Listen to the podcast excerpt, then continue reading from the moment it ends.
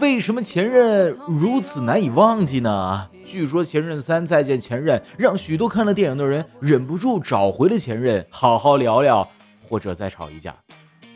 更有小伙伴讲出了一个不知道是不是段子的悲伤故事。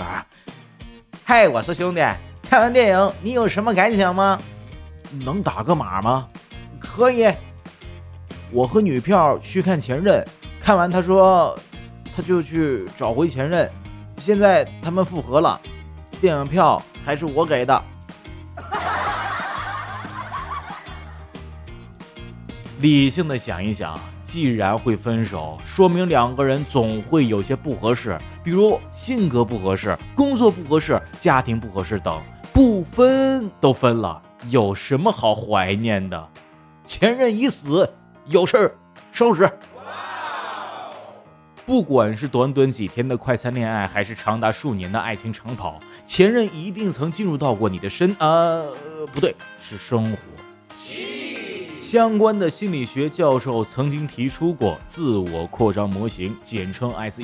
这个模型把相恋的情侣解释成由两个个体相互交融后形成的整体。SE 交融测量表，大家可以在百度自行查找。你和他已经相互交融多少了呢？从两个相切的圆到两个基本重合的圆，说明了从陌生到相识再到热恋的关系。你们之间交融的越多，他对你的影响就越明显。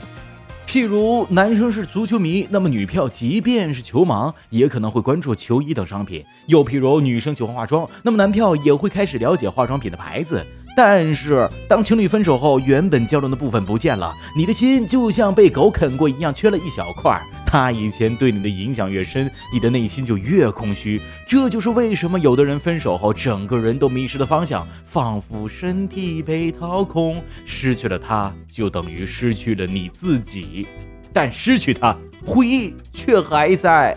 同样是自我扩张模型，当你走出失恋阴影时，人又会再一次的变成完整的球个体。但是此时失去的部分，也就是他曾经对你的影响，要么成为你心中的刺，要么成为促使你改变的索引。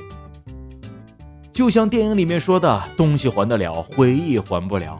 有时候我们会路过和他走过的街，听到他爱听的歌，看到他喜欢的明星，和前任有关的回忆，随时都可能会被唤起。行为心理学家 Pavlov 把这种情况称之为“心锚”，也就是因情感而形成的条件反射。心锚可能突然就形成，也可能突然就放下。和前任的回忆是让你受伤，还是会让你改变，就看你怎么把握这个回忆了。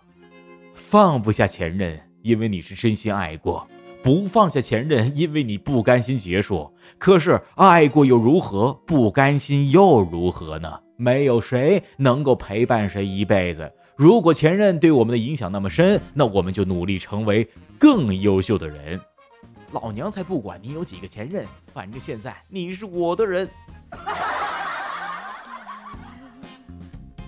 不管他的前任给了他怎样的陪伴，也不管他的前任给了他怎样的成长，此刻站在你面前的一定是更优秀的人。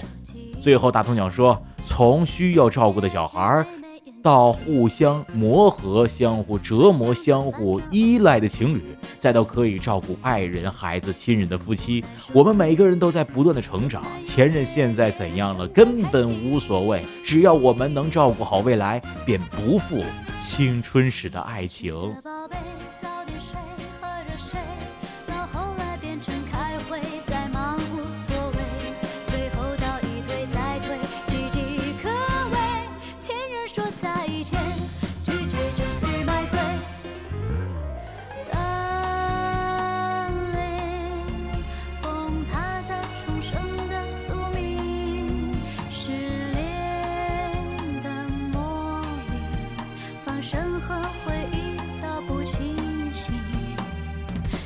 什么委屈谈什么真理再见前人别靠近。